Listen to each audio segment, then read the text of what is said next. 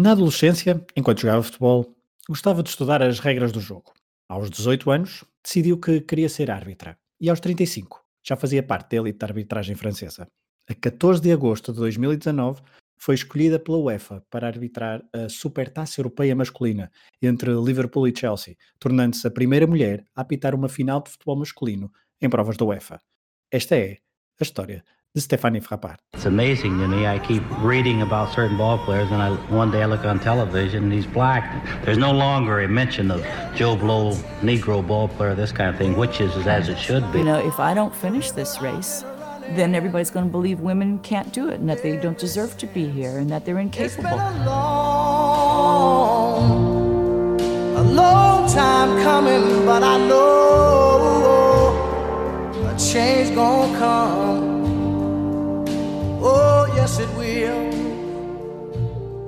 Olá, Rui. Olá, Fragoso, como é que estás? Bem, obrigado. Hoje, pode-se dizer, vamos dar o apito inicial nesta história, não é? O apito inicial do pioneiro no ano 2021, ou não? Não. Não, já fizemos, pois foi, não. Esquece. Não. Primeira vez que gravamos em 2021, talvez? Exatamente, para o pioneiro, exatamente, é isso mesmo. Os outros ainda foram gravados em 2020. Hoje vamos falar de Stéphanie Frappard, estou eu ao comando, ela que costuma estar então ao comando de jogos e tem sido uma das personagens nos últimos tempos no futebol masculino com algum destaque, no meio até desta pandemia. Stéphanie Frappard nasceu a 14 de dezembro de 1983 em Le Plessis-Bochard, no departamento Île-de-France, ali bem perto de Paris, e vamos já começar com um pequeno áudio em que vamos ouvir a própria Stéphanie Frappard a contar o seu percurso, digamos assim. Já voltamos à conversa. Alors, mon parcours d'arbitre commence par un parcours de joueuse à l'âge de 10 ans et vers l'âge de 13 ans, j'ai voulu apprendre les règles du foot. Et donc, je me suis rapprochée de mon district et de ma ligue pour prendre les cours d'arbitrage à point de vue théorique. Et après, très rapidement, je me suis mise dans le bain pour arbitrer des rencontres. Rui, hoje os áudios serão em francês, praticamente todos. Isto é um podcast poliglota.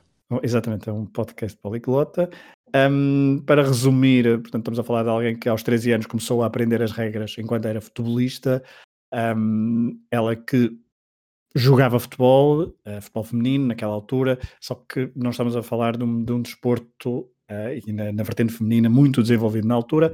Aos 18 anos optou então por seguir a carreira de árbitro para continuar ligada ao jogo. Ela teve sempre a influência de dois irmãos que também estavam ligados, quer ao futebol, mas também à arbitragem, e obviamente que depois também há uma outra influência bastante forte, que foi a árbitra suíça Nicole Pétain, que foi a primeira mulher a apitar provas da Taça UEFA, na altura em 2003, e depois um bocadinho mais tarde a alemã Bibiana Steinhaus, a primeira árbitra feminina então a alcançar a primeira divisão de uma das principais ligas na Europa, no caso a alemã.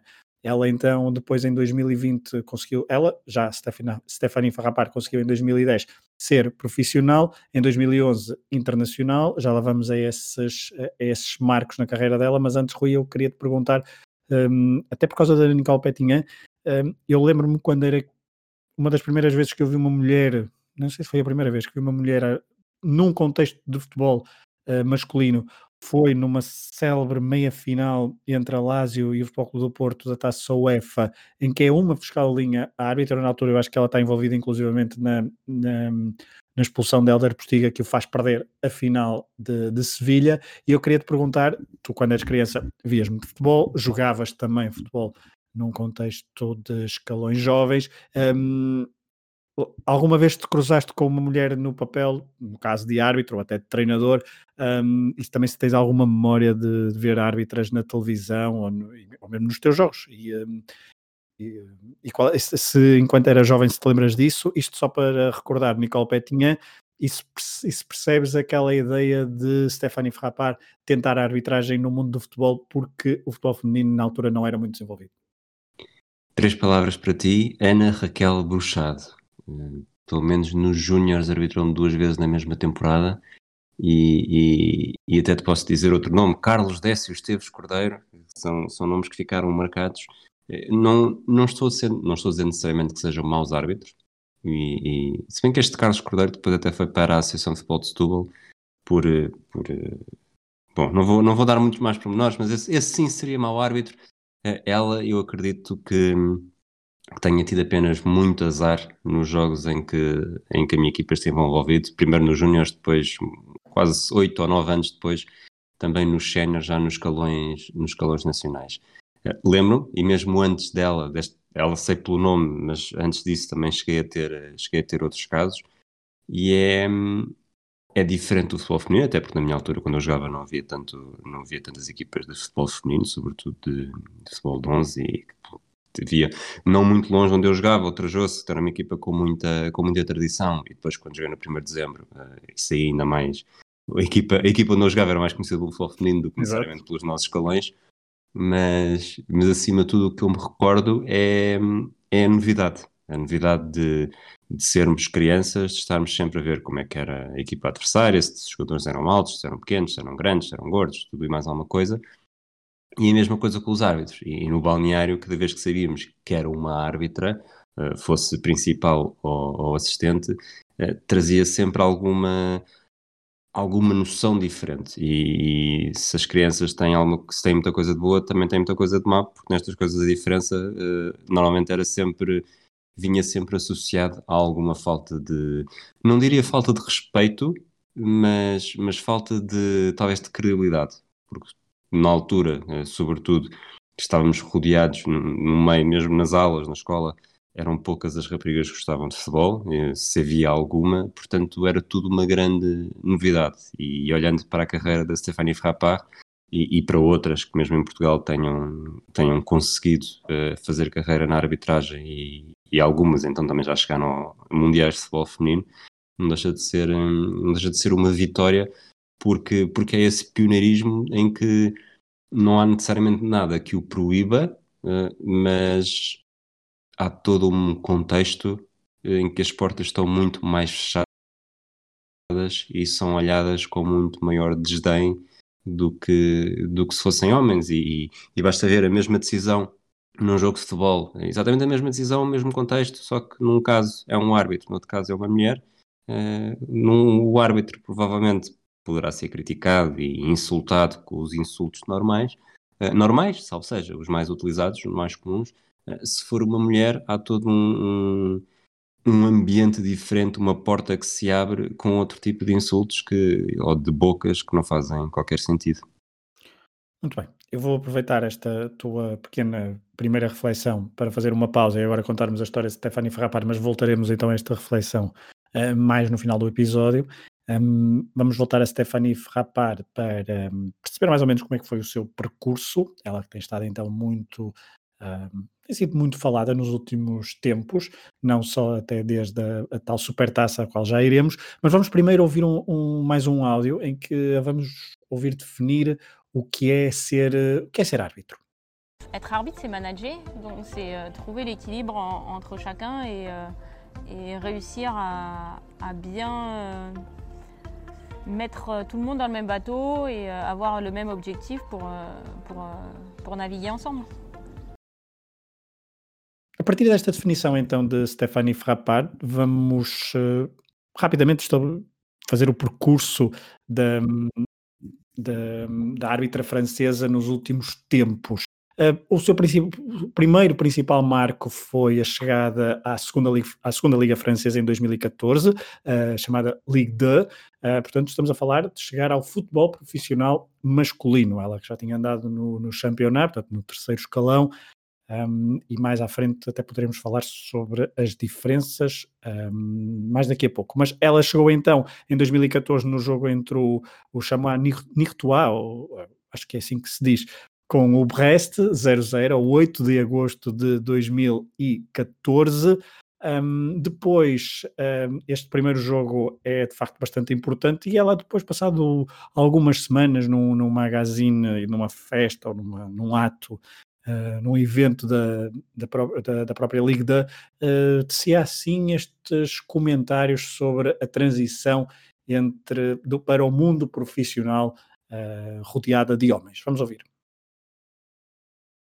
L'intégration est liée dès le départ depuis 16 ans, donc c'est pas nouveau pour moi. J'ai bien été intégrée par l'ensemble des arbitres du groupe et puis par l'ensemble des acteurs du foot, que ce soit les joueurs, les encadrants et les clubs en général.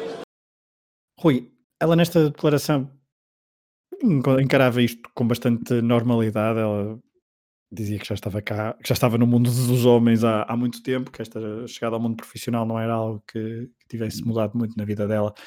Mas eu queria te perguntar se entrar no...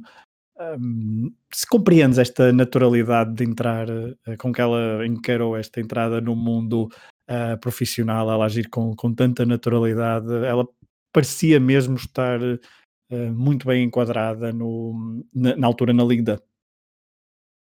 Isto acho que tem duas formas de ser analisado.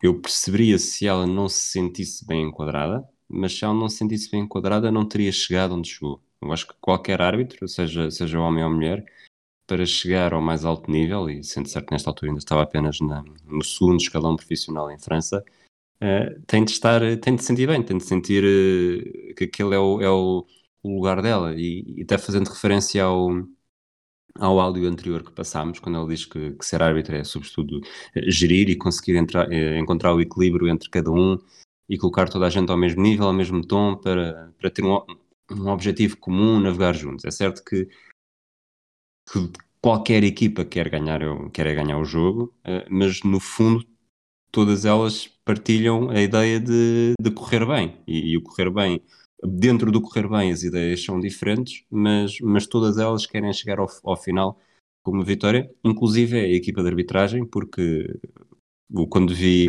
ouvi esta frase lembrei-me até por um episódio que saiu ontem, segunda-feira, no Matraquilhos, sobre o Nottingham Forest. Vi a final da Taça dos Campeões Europeus de 1980, em que, quando o português António Garrido arbitra para o final do jogo, levanta os dois braços no ar e festeja, praticamente como se fosse um adepto do Nottingham. E tu, sendo certo que hoje em dia, se acontecesse algo do género, era um árbitro que estava comprado e tudo mais, e tinha dinheiro do Nottingham Forest, e sei lá, 30 por uma linha. Mas, na verdade, é aquela sensação de dever cumprido. O jogo chegou ao fim, ter sentido que fez um bom jogo, conseguiu levar as coisas a bom porto, e que não há, que no final do jogo não vai haver nenhum treinador, nenhum jogador que diga com razões de queixa. Portanto, fez lá. Às vezes, lá está, o papel do árbitro é passar o mais discreto possível pelo encontro, não se dar por ele, e acredito que tenha sido isso que o António Garrido sentiu na final desse jogo. E acho que é exatamente isso que a Stéphanie Frappard diz quando diz partilhar o objetivo para navegar juntos.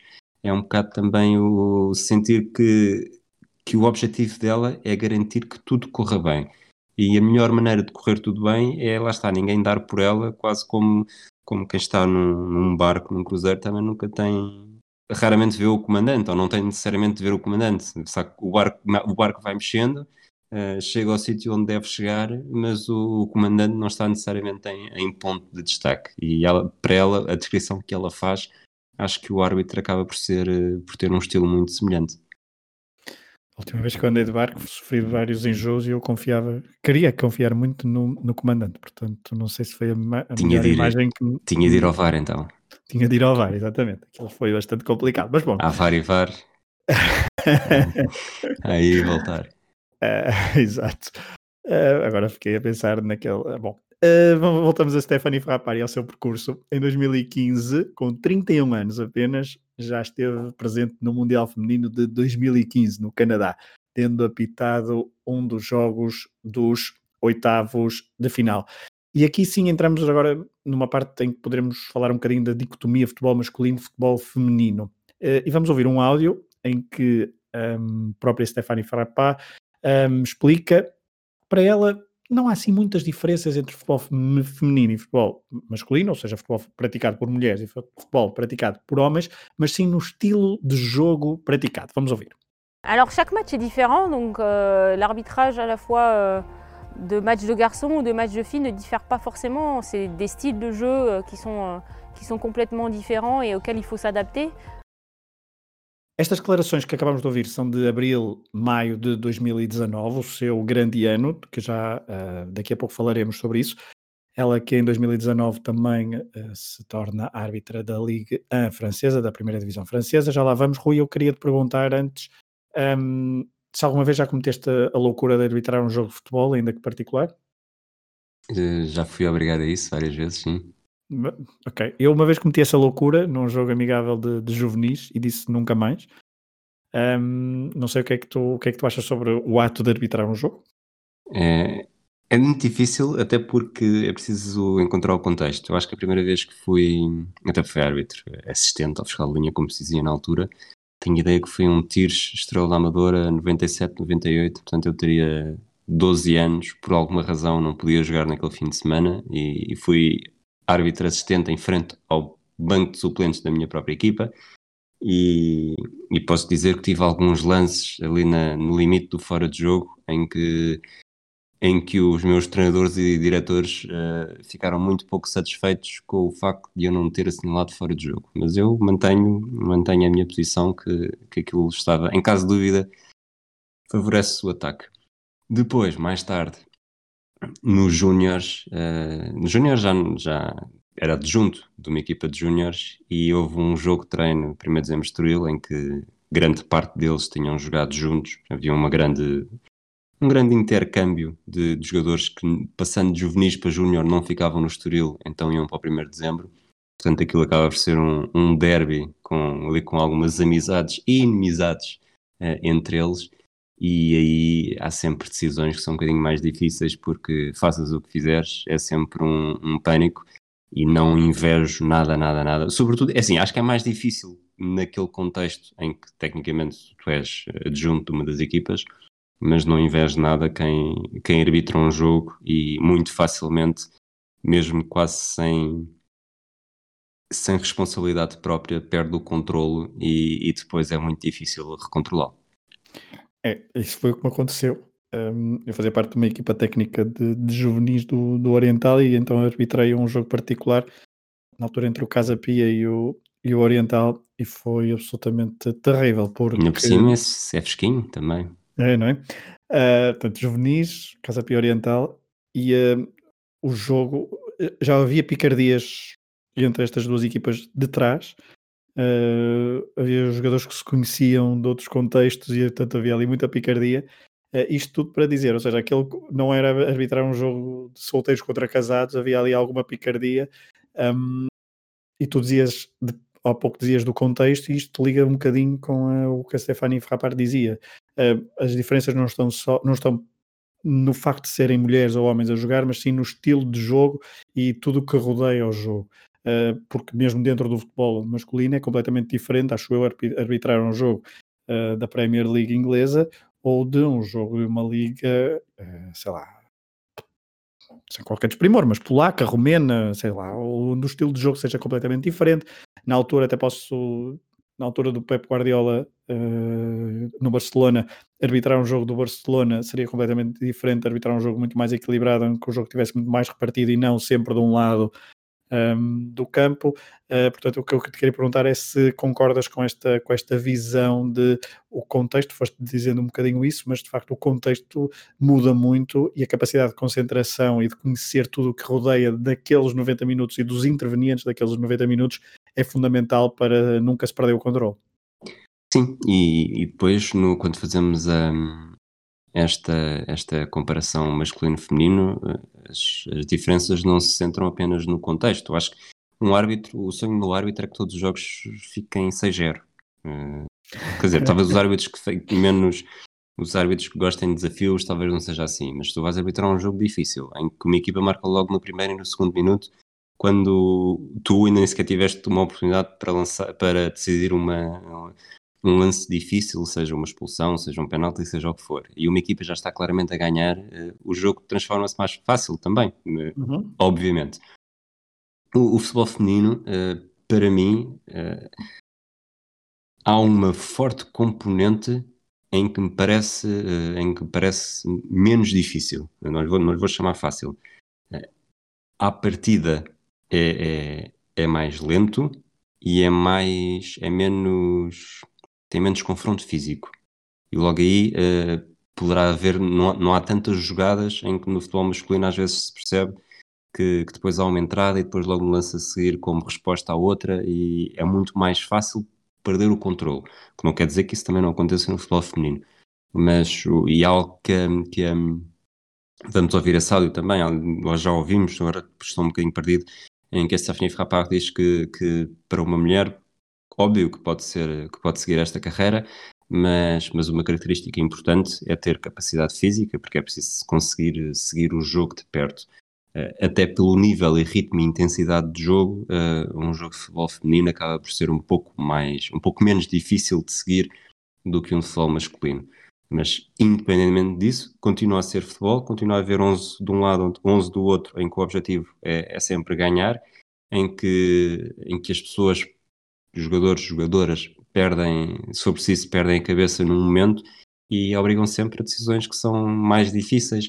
E acima de tudo é preciso ter uma personalidade muito grande e forte, e tenho a certeza que se a Stéphanie Frappard não fosse assim, provavelmente não teria tido sorte nenhuma, nem sequer no futebol feminino, quando acaba por fazer a primeira parte da sua carreira, e não teria feito a transição para o futebol masculino. Essa transição para o futebol masculino tem como ponto alto a nível francês para Stéphanie Frappard a estreia na Ligue 1, na primeira divisão francesa. Isto foi na altura, na 34ª jornada da temporada de 2018-2019, outra vez um 0-0, se na Ligue 1 tinha-se estreado com 0-0 aqui também, na altura foi a 28 de abril de 2019, no jogo entre Amiens e Strasbourg. Depois, isto em 2019, e 2019 é de facto o grande ano de Stéphanie Frappard, onde os apaixonados pelo futebol... Desculpa interromper-te, 2019 foi o último grande ano de toda a gente no mundo. Obrigado pela essa dose de pessimismo aqui, ou de saudosismo, não sei, como quiserem chamar, mas 2019 para Stéphanie Frappard foi mesmo especial, porque em 2019 houve Mundial Feminino em França, e ela arbitrou 4 jogos e foi escolhida inclusivamente para o jogo decisivo entre Estados Unidos e Holanda, vitória à altura das americanas por 2-0 a 7 de julho de 2019. Portanto, isto na altura foi em França o jogo, portanto, exatamente frente a praticamente 60 mil espectadores. Rui, antes ainda de irmos à questão da tal supertaça que foi poucas semanas após esta final feminina, achas que o facto do futebol feminino nos últimos anos ter tido este boom, e já vem de há 2 ou 3 mundiais no século XXI, achas que ajudou esta potencialização, esta possibilidade, aliás, de termos Stéphanie Frappard em provas masculinas da UEFA com regularidade e com destaque? Acho que sim, mas provavelmente ainda estamos muito longe daquilo que deveria ser. E que é, por exemplo, não houve um único árbitro homem no Mundial Feminino. Houve nas primeiras edições, a partir daí tem sido quase sempre dominado por mulheres. Eu consigo perceber o que está por trás disso, acaba por ser o ponto mais alto da arbitragem feminina, que tem muito poucas oportunidades nos jogos no futebol masculino. Mas se calhar se a arbitragem começasse a decidir os seus responsáveis, ou começasse a classificar os seus responsáveis pelo seu mérito e pela sua capacidade, provavelmente haveria muito mais Frappard e Bibiane Steinhaus e Nicolas Pétignan a fazer jogos de futebol masculino, seria cada vez mais. Provavelmente teríamos também árbitros que durante o seu processo de crescimento acabariam por passar mais por jogos e campeonatos e provas importantes de futebol feminino, e chegamos a um ponto em que, na verdade, as competições que são de futebol, as competições não são de futebol masculino, é o campeonato não é campeonato do mundo de futebol feminino, é o campeonato do mundo feminino de futebol, né? E o campeonato masculino é importante fazer essa distinção. Agora, uma pessoa que por quase muleta costuma, e por defeito já costuma dizer futebol feminino. Exato, portanto o futebol é o mesmo, portanto os jogadores, as regras são as mesmas, os árbitros são os mesmos, portanto há um bolo em que pode ser nomeado. Eu só percebo que isto, olhando para o lado de Portugal, é esquisito o futebol, a Liga Portuguesa de Futebol, neste caso estamos a falar de masculino, Sporting, Benfica, Porto, Sporting Braga, por aí, está num nível muito mais elevado e uma responsabilidade muito mais elevada do que o principal escalão de feminino de futebol. Portanto, seria estranho tu numa jornada poderes ter o Veríssimo ou o Rui Costa, ou seja quem for, no Artur Soares Dias, na jornada de futebol feminino e não no masculino, numa altura em que ainda não há. Mas achas que isso era importante? Eu acho que esse devia ser o caminho a seguir. Provavelmente, e acredito que haja 5, 6, 7 fatores para o qual me podem dizer razões que não faça sentido nenhum que isso aconteça. Mas para uma verdadeira igualdade, e não estou a dizer com isto que árbitros homens são prejudicados, pelo contrário, são beneficiados porque só fazem aquilo. Mas se o bolo começasse a ser comum, se ser árbitro ou ocupar a posição de árbitro fosse verdadeiramente única, importante e independente do teu género, provavelmente hoje na final de uma competição tanto faria ser o Artur Soares Dias como a Joana Amaral Dias, só para estar a dizer um nome que acaba em Dias também, não quero estar aqui a colocar árbitras. Depois, o maior obstáculo a isto, apesar de tudo, acaba por ser o respeito. Acho que Portugal e não só, ainda não existe o respeito, ainda não existe a confiança, mas a confiança de um ponto de vista diferente para que uma mulher seja nomeada e que consiga estar num Porto Benfica da penúltima jornada em que uma das equipas será campeã sem ser. É um longo caminho a perseguir ainda. Que exemplos como de Frappard nos dão a entender que há um crescimento que está a ser feito, mas numa área em que realmente a igualdade pode ser atingida em pleno, os obstáculos e as barreiras e as resistências continuam a ser muito, muito, muito grandes.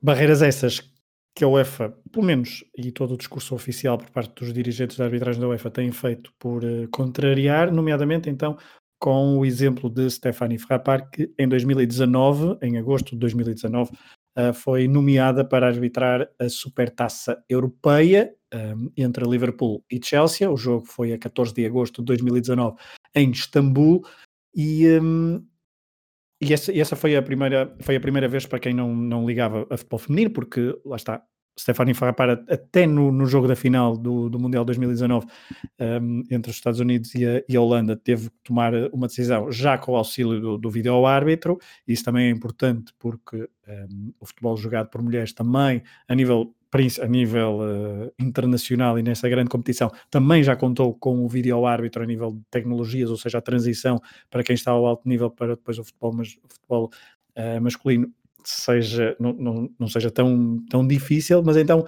aos 35 anos a UEFA designou então a árbitra de 35 anos Stéphanie Frappard para o jogo entre Liverpool e Chelsea. Vamos só ouvir umas declarações soltas na conferência de imprensa prévia à partida. Vamos ouvir as vozes dos treinadores do Liverpool e do Chelsea, Jürgen Klopp e Frank Lampard respectivamente, e também dos capitães de ambas as equipas, César Azpilicueta por parte do Chelsea e Van Dijk por parte do Liverpool. Já voltamos.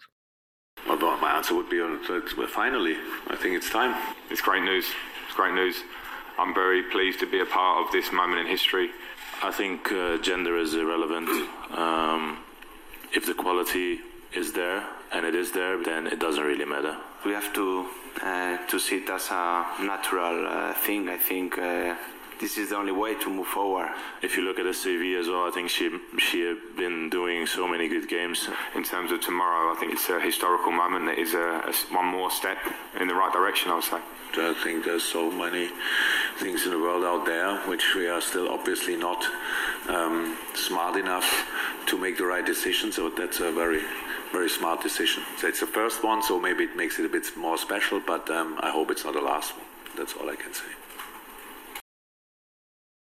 Rui, isto foi em 2019, notou-se um discurso bastante cortês e bastante... em que toda a gente aplaudiu a decisão da UEFA e diz que o género não é importante, o que interessa é o mérito. achas que, tendo em conta os intervenientes que estamos a falar, achas que é apenas discurso pré-formatado e de cortesia apenas, ou achas que também é algo que já começa a entrar na cabeça dos principais responsáveis do futebol, no caso treinadores e jogadores? Acho que o discurso não podia ser outro. Seja qual for a motivação, tinha de ser este discurso, não podia ser um... Estou para ver o que é que ela vai fazer, não pode ser, não podia ser dessa forma. Acho que mérito, isto, os nossos últimos episódios, já o próximo também vai ser, vamos ter muito cota versus mérito. Mérito, ok, ela tem mérito, mas será que teve exatamente as mesmas oportunidades para chegar onde chegou do que dezenas de milhares de árbitros por toda a Europa?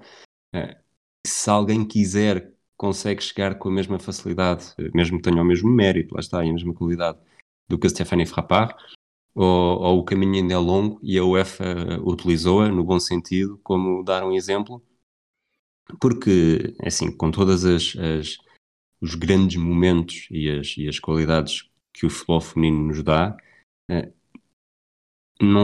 isto não é um sistema de castas, isto não são homens veem futebol masculino, mulheres veem futebol feminino, pelo contrário. Eu diria até que há mais, talvez agora essa lista esteja, essa diferença esteja a esbater-se, mas até há muito pouco tempo havia mais mulheres a ver futebol masculino, até por uma questão de oportunidade, do que mulheres a ver futebol feminino, e a mesma coisa com crianças.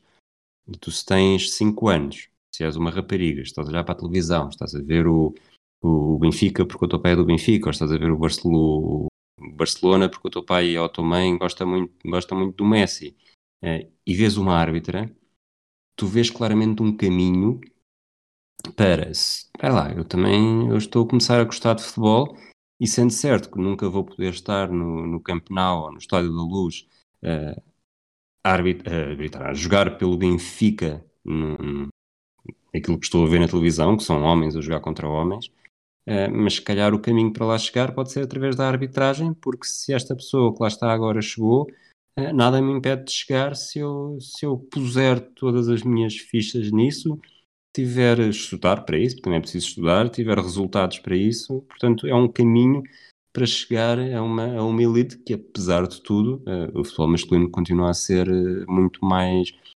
importante, relevante, e a gerar muito mais dinheiro do que o futebol feminino. Portanto, acaba por ser Já tivemos as treinadoras no passado, falámos da Carolina Moracce, não abriu grande espaço, mas o caminho da arbitragem, apesar de tudo, parece, a porta não estando completamente aberta, está claramente mais aberta do que muitas outras, e é um caminho para atingir também um ponto na carreira que até há uns anos muita gente julgava ser impossível. Acrescento eu que se estivermos a falar de uma miúda entre os 5, os 10, até aos 15 anos, e estiver a ver de facto um jogo de futebol e vir uma mulher a arbitrar, ela pode até sentir-se entusiasmada para jogar futebol, e não só para chegar ao mundo da arbitragem através do futebol, mas o próprio universo de futebol, ela fica logo englobada, porque também percebe que as mulheres, e se for uma coisa mais regular, então percebe também que as mulheres fazem parte do mundo do futebol, e poderá eventualmente seguir a carreira, seja futebolista, árbitra, o que seja. Ainda por causa desse tal jogo entre Liverpool e Chelsea, lá está, a UEFA obviamente que aproveitou a ocasião para colocar a Stéphanie Frappard a falar à imprensa, algo que é muito pouco habitual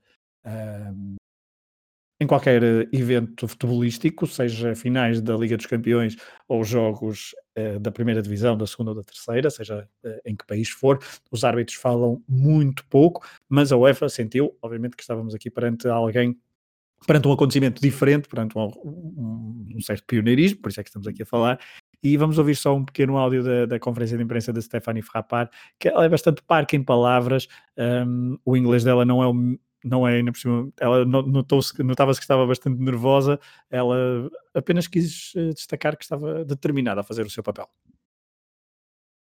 We had to prove that we have the same that the men, so I'm not afraid about that.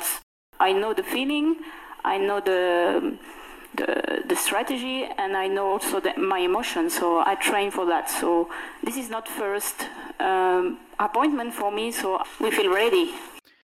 Rui, eu na altura quando li a notícia, logo em 2019, da nomeação, eu lembro-me de pensar, ok, se calhar é demasiado, é apenas um caso isolado. E agora mas depois, ao longo dos últimos tempos, temos visto, e já vamos falar sobre isso, temos visto a Stéphanie Frappart em alguns jogos também importantes de outras competições. O jogo correu-lhe bem. Foi um jogo relativamente complicado, ficou 2-2, houve penaltis depois no final, mas houve algumas decisões importantes para tomar durante o jogo. Estas declarações que nós agora ouvimos, as últimas duas até foram retiradas de um documentário que a Eleven tem passado, aqueles documentários da UEFA em que se houve algumas vezes a comunicação entre as fiscais de linha, todas elas mulheres também, e a própria Stéphanie Frappart para tomar as decisões, e nota-se, e os próprios diálogos dela com alguns jogadores, e se não fosse a voz um bocadinho mais aguda do que é habitual, poderia estar ali perfeitamente, poderia ser um qualquer Pierluigi Collina da arbitragem contemporânea a fazer aquele papel. Mas agora, quando eu estava a preparar este episódio, saltou-me a questão da idade. 35 anos, arbitrar uma final. Na minha cabeça era muito nova, era uma idade bastante baixa para finais. Eu fui fazer um pequeno levantamento das últimas finais, não só da Supertaça, mas também da Liga Europa, da Liga dos Campeões, nos últimos 3, 4, 5 anos, e de facto a maior parte dos casos temos árbitros acima dos 40 anos, em que muitos deles já têm mais do que 43, ou seja, chegar às finais, às provas importantes, é já... em final de carreira, porque os árbitros acabam as carreiras ali por volta dos 45 anos, pelo menos era assim, agora não sei se já se estendeu um bocadinho mais ou não, mas era quase não era prémio de carreira, mas era preciso passar vários patamares. Stéphanie Frappart chega a um jogo bastante importante com 35 anos, ainda que a Supertaça Europeia não seja a competição mais importante da UEFA. Isto na altura, não sei se tu pensaste nisso, mas talvez tenha reforçado mais aquele papel de estão a fazer isto apenas para... quase relações públicas da UEFA. Há esse lado, e de facto, há 35 anos, pela tabela que tu me enviaste, todas as provas desde 2015, foi o responsável mais novo numa final, portanto Há uns casos com 36 ou com 37, mas ao mesmo tempo, na minha opinião, acaba por ser um ponto de partida. É porque, imagina, certo, a UEFA claramente quis fazer da Stéphanie Frappart alguém que abrisse uma porta, um caminho para quem viesse atrás. Tu estás a fazer isso com alguém mais velho, não é? Imagina que aqui o árbitro mais velho que eu estou aqui a ver, o Milorad Mazic, que fez a final da Liga dos Campeões em 2017-2018 com 45. Imagina que metias uma mulher com 45 anos. Ok, ela arbitra a final e depois acaba a carreira e deixa de ter esse impacto. A Stéphanie Frappart tem mais, julgando continua a ser essa, eu tenho ideia que sim, continua a ser essa janela temporal, os próximos 10 anos para continuar a ser árbitra, para continuar a estar em bons palcos, para estar até mais próximo de outras árbitras que poderão servir esse exemplo. Não apenas com, no meu tempo era assim, mas o nosso tempo é este, temos de fazer isto, temos de fazer aquilo. Óbvio que é nova, que é jovem, não tenho dúvida nenhuma que houve esse interesse da UEFA de quebrar essa barreira, mesmo que não pudesse ser necessariamente a pessoa mais indicada na altura, mas como em qualquer pioneiro, às vezes não é tanto seres o melhor naquele momento, mas seres a pessoa mais indicada naquele momento. E aqui entre ser o melhor e ser o mais indicado acaba por ter algumas diferenças. Estou-me a recordar do Jackie Robinson no beisebol. Diziam que havia jogadores negros muito melhores do que ele para terem sido os primeiros, mas talvez nenhum com a personalidade indicada para desempenhar esse papel e acabar por abrir espaço para outros. Não sei até que ponto é que a UEFA não utilizou a Stéphanie Frappart dessa forma, garantindo que tinha depois mais 2, 3, 4, 5, 6 anos de alto nível, capaz de influenciar, até de assumir o papel de mentora, para que isto não seja só um tiro no escuro, um tiro isolado, que depois não tenha seguimento. E analisando as coisas deste prisma, acho que até é inteligente que tenha sido alguém mais jovem, com qualidade, acho que isso não está em causa, mas mais jovem e com mais caminho pela frente. Eu concordo e subscrevo o que tu disseste e de facto este ano de 2019 não foi caso isolado, porque em 2020, na temporada 2020-2021, temos visto a própria Stéphanie Frappard a fazer história, mas antes ainda queria dar aqui nota do facto de duas coisas, é que a UEFA obviamente que aproveitou a Supertaça Europeia para colocar esta bandeira, para hastear a bandeira, mas antes do hastear da bandeira tem havido algum, segundo a UEFA, algum trabalho de casa. Desde 2013, por exemplo, as árbitras, as mulheres árbitro, como quiserem, já desde 2013 então que estão com os seus colegas homens nos cursos de arbitragem de verão e inverno da UEFA, por exemplo, e também nas reuniões principais de árbitros de elite. Mas como dizia, 2019 não foi então caso isolado. Em 2020 tivemos no início, portanto em 2020, 2021, já nesta época que decorre nesta altura, a 6 de setembro, Stéphanie Frappard arbitrou o Malta-Letónia da Liga das Nações, tendo sido então a primeira mulher a arbitrar um encontro internacional masculino, e em outubro de 2020 arbitrou o Leicester Zorya, da Liga Europa, e também mais tarde outro jogo da Liga Europa, o Granada Omonia. Depois, nos últimos tempos, já em dezembro, no início de dezembro, foi notícia porque tornou-se a primeira mulher a arbitrar um jogo da Liga dos Campeões, e a Liga dos Campeões então tem uma outra visibilidade, e foi um jogo da Juventus frente ao Dinamo de Kiev. Achas que então estes factos, Rui,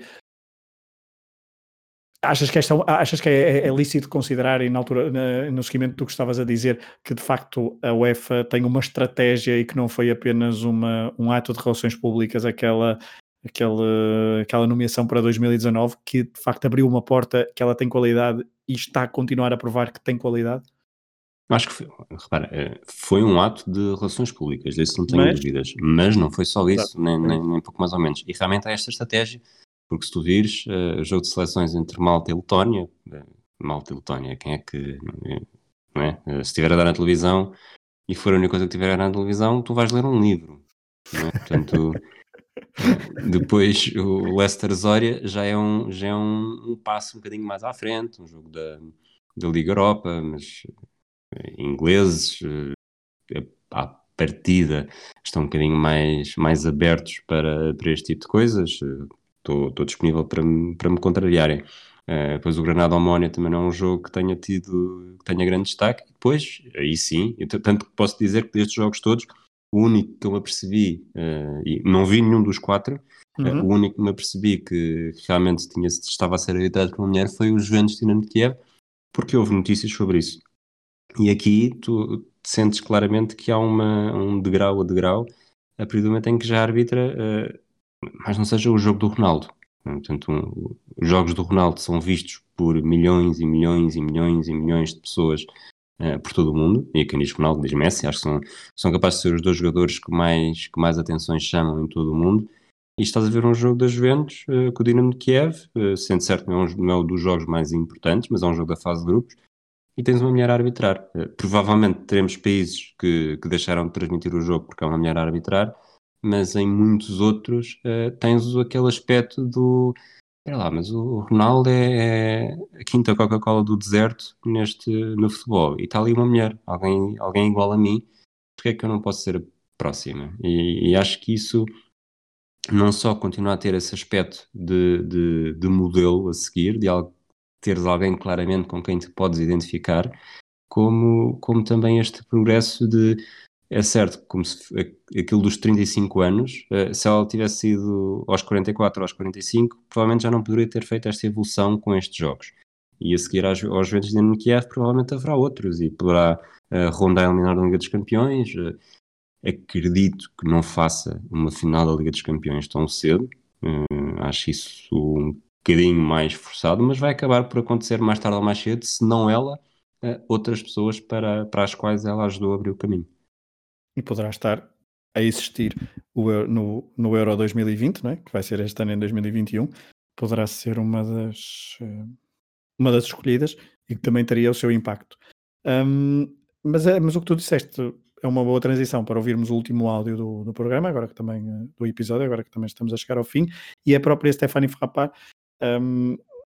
a falar e a comentar, ela própria que se revê como uma espécie de pioneira, uma mensagem inspiradora para outras jovens que olham para ela como exemplo. On peut me considérer comme une pionnière, un modèle de l'arbitrage féminin, et je pense que ça doit faire partie aussi du bagage, parce que plus on verra de femmes à haut niveau dans les compétitions féminines ou masculines, plus ça suscitera des vocations. Si elles sont jeunes, passionnées de foot, mais aussi athlètes, parce que maintenant il faut aussi d'un point de vue physique suivre le jeu, et qu'elles ont aussi la volonté de s'essayer à l'arbitrage, je pense qu'il faut passer les barrières, enfiler le maillot et puis advienne que pourra. Rui, eu queria te perguntar, mesmo para terminar o episódio, desta vez foi um bocadinho diferente e fomos já refletindo sobre várias coisas, não fomos tão deixando para o final, portanto já houve aqui várias coisas que fomos falando, mas eu aqui no final queria te perguntar uma coisa. Temos falado do facto dela ser olhada como exemplo para jovens raparigas que estão a ver futebol na televisão ou no estádio, mas achas que, não sei se notas isso ou se eu posso estar a ser, se a minha memória poderá estar a trair-me, mas eu na altura eu ligava muito aos árbitros quando eu era miúdo, e depois também havia aquela figura de Pierluigi Colina, que era uma figura bastante carismática no mundo da arbitragem, que talvez me pudesse ter influenciado olhar para os árbitros. Não sei se achas que no futebol atual os árbitros têm o mesmo peso do que tinham no século passado e no final do século passado, antes das redes sociais, por exemplo. Se achas também que o papel do árbitro tem sido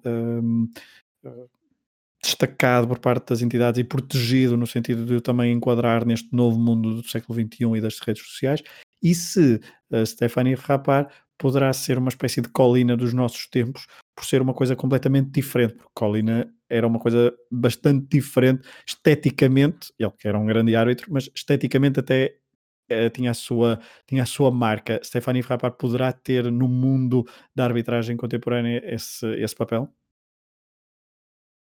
Pergunta difícil.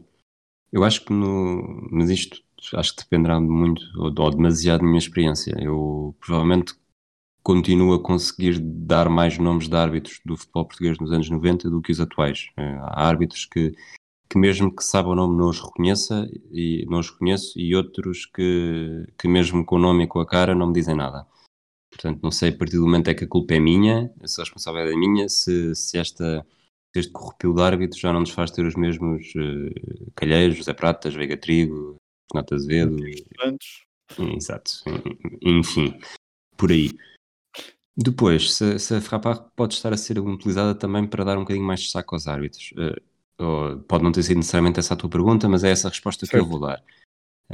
Eu acho que com o advento das redes sociais, e sendo certo que tem um ambiente muito tóxico também, e é preciso ter cuidado, nós, enquanto comunidade futebolística, estamos a perder oportunidades atrás de oportunidades de humanizar os árbitros. Os árbitros continuam a ser aquele ser que só lá está vestido de... Agora não se veste só de preto, portanto, nisso já acaba por ser uma melhoria, mas não percebemos, não sabemos nada, não sabemos que vida tem, não sabemos, nem sequer sabemos coisas tão simples que fazem todo o sentido e que são seguidas por outros esportes, que é: ele tomou esta decisão neste momento, porquê? Às vezes é tão simples como há lances em que se calhar são analisados 20, 25 minutos ao pormenor e ignoram que, na verdade, o que levou à decisão foi uma coisa que aconteceu 5 segundos antes. Estamos tão fechados a saber se aquele lance é penalti ou se não é penalti, e na verdade tinha havido um fora de jogo no início da jogada. E é muito importante dar a conhecer o árbitro, e eu não... Obviamente que não sou eu que mudei o mundo, ou nem comecei a tentar mudar o mundo, mas em 2014, acho eu, fiz 2 trabalhos com 2 reportagens com a fornada de jovens e não tão jovens que estavam a ser, que estavam a tirar o curso de arbitragem na Associação de Futebol de Lisboa. Eu não fiz, estava lá de fora, mas vi alguns treinos deles, falei com os responsáveis, gente que tinha muito pouco jeito para aquilo, mas também estava a começar a aprender e percebia-se que pelo menos tinham alguma vontade. E depois, 2 semanas depois, acompanhei a mesma equipa de arbitragem durante o fim de semana, a perceber que acordam às 7 da manhã, porque normalmente os encontros ou é ao pé do Fonte Nova, ou ao pé do, dependendo de onde são os jogos, ou é ao pé do Fonte Nova, que fica perto do Estádio da Luz, ou é no Campo Grande, que fica ao pé do Estádio de Alvalade, dependendo para a zona de Lisboa que vão, e aquilo acaba por ser quase uma praça de táxis em que os árbitros vão todos, cada um para o seu lado, e depois fazem esse jogo de manhã ao sábado, depois tem o almoço rápido, porque tem logo a seguir um jogo às 13, e às vezes é um jogo às 3, um jogo às 5, e depois no dia a seguir a mesma coisa, porque se for preciso fazem 2 jogos de manhã de escalões de formação, almoçam a correr porque têm de ir a rápido para um jogo de séniores. Eu acho que nos faz falta, enquanto adeptos de futebol, perceber que os árbitros não só são pessoas como nós, como têm, isto não estou a falar dos profissionais, mas como têm um ritmo de vida, que trabalham de segunda a sexta, e depois este ritmo ao sábado e ao domingo é de levar qualquer um ao desespero, e que não falta essa humanização do árbitro, que para mim um dos maiores defeitos de quem toma decisões é não os deixar falar, e se falar numa conferência de imprensa com jornalistas à procura de sangue é uma coisa, acho perfeitamente que pode haver um sistema controlado em que no final se fala, porque é a coisa mais natural do mundo. Acho que não se tem de proteger, não se tem de fazer não é uma vaca sagrada que não se pode sequer tocar, nem mexer, nem fazer nada, porque quanto mais falar sobre si, sobre as decisões que toma, mais provavelmente nós, quem está do outro lado, consegue socializar-se e ganhar empatia com essa figura. E até, mesmo para terminar, engraçado, eu concordo com o que tu disseste, mas também estava aqui a pensar que os árbitros, quando chegam aos patamares principais, aos patamares profissionais das ligas que estamos habituados a ver, já tem um percurso para trás, esse tal percurso que tu falavas de fazer vários jogos ao fim de semana, e nós atualmente olhamos para os jovens jogadores e cada vez mais pede-se novas oportunidades para os novos jogadores, e os adeptos querem que eles aos 17, 18 anos tenham o mesmo rendimento que têm os jogadores de 25, 26, 27, mas nós, quando eles chegam aos 18 anos, aos 19, às equipas principais, nós conhecemos todos o percurso deles, as camadas jovens, os pais, tudo. Os árbitros, quando chegam aos 35 anos, ao principal escalão do futebol profissional, têm um percurso também de vários anos e de várias lutas e de cenários às vezes bastante difíceis, e essa tal humanização acho que de facto é bastante importante para que olhemos para a equipa de arbitragem de uma outra forma, pelo menos que cada vez mais pessoas olhem para a equipa de arbitragem de uma outra forma.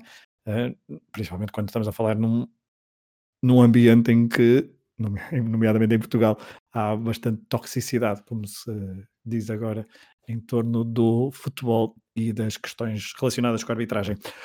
O episódio foi um bocadinho mais longo do que é normal, mas foi então a história de Stéphanie Frappart aqui no Pioneiro. Rui, queres acrescentar mais alguma coisa? Estamos prontos para o próximo. Daqui a 15 dias saímos do futebol e vamos para um desporto com uma bola mais oval. Daqui a 15 dias, novo episódio do Pioneiro, do projeto Hemisfério Desportivo. Esperemos que tenham gostado. Ouçam também os outros, convidamos a ouvir os outros podcasts do Hemisfério Desportivo, procurem nos vossos feeds. Um abraço a todos e até daqui a 15 dias para mais um episódio do Pioneiro. It's amazing to me. I keep reading about certain ball players, and one day I look on television and he's black.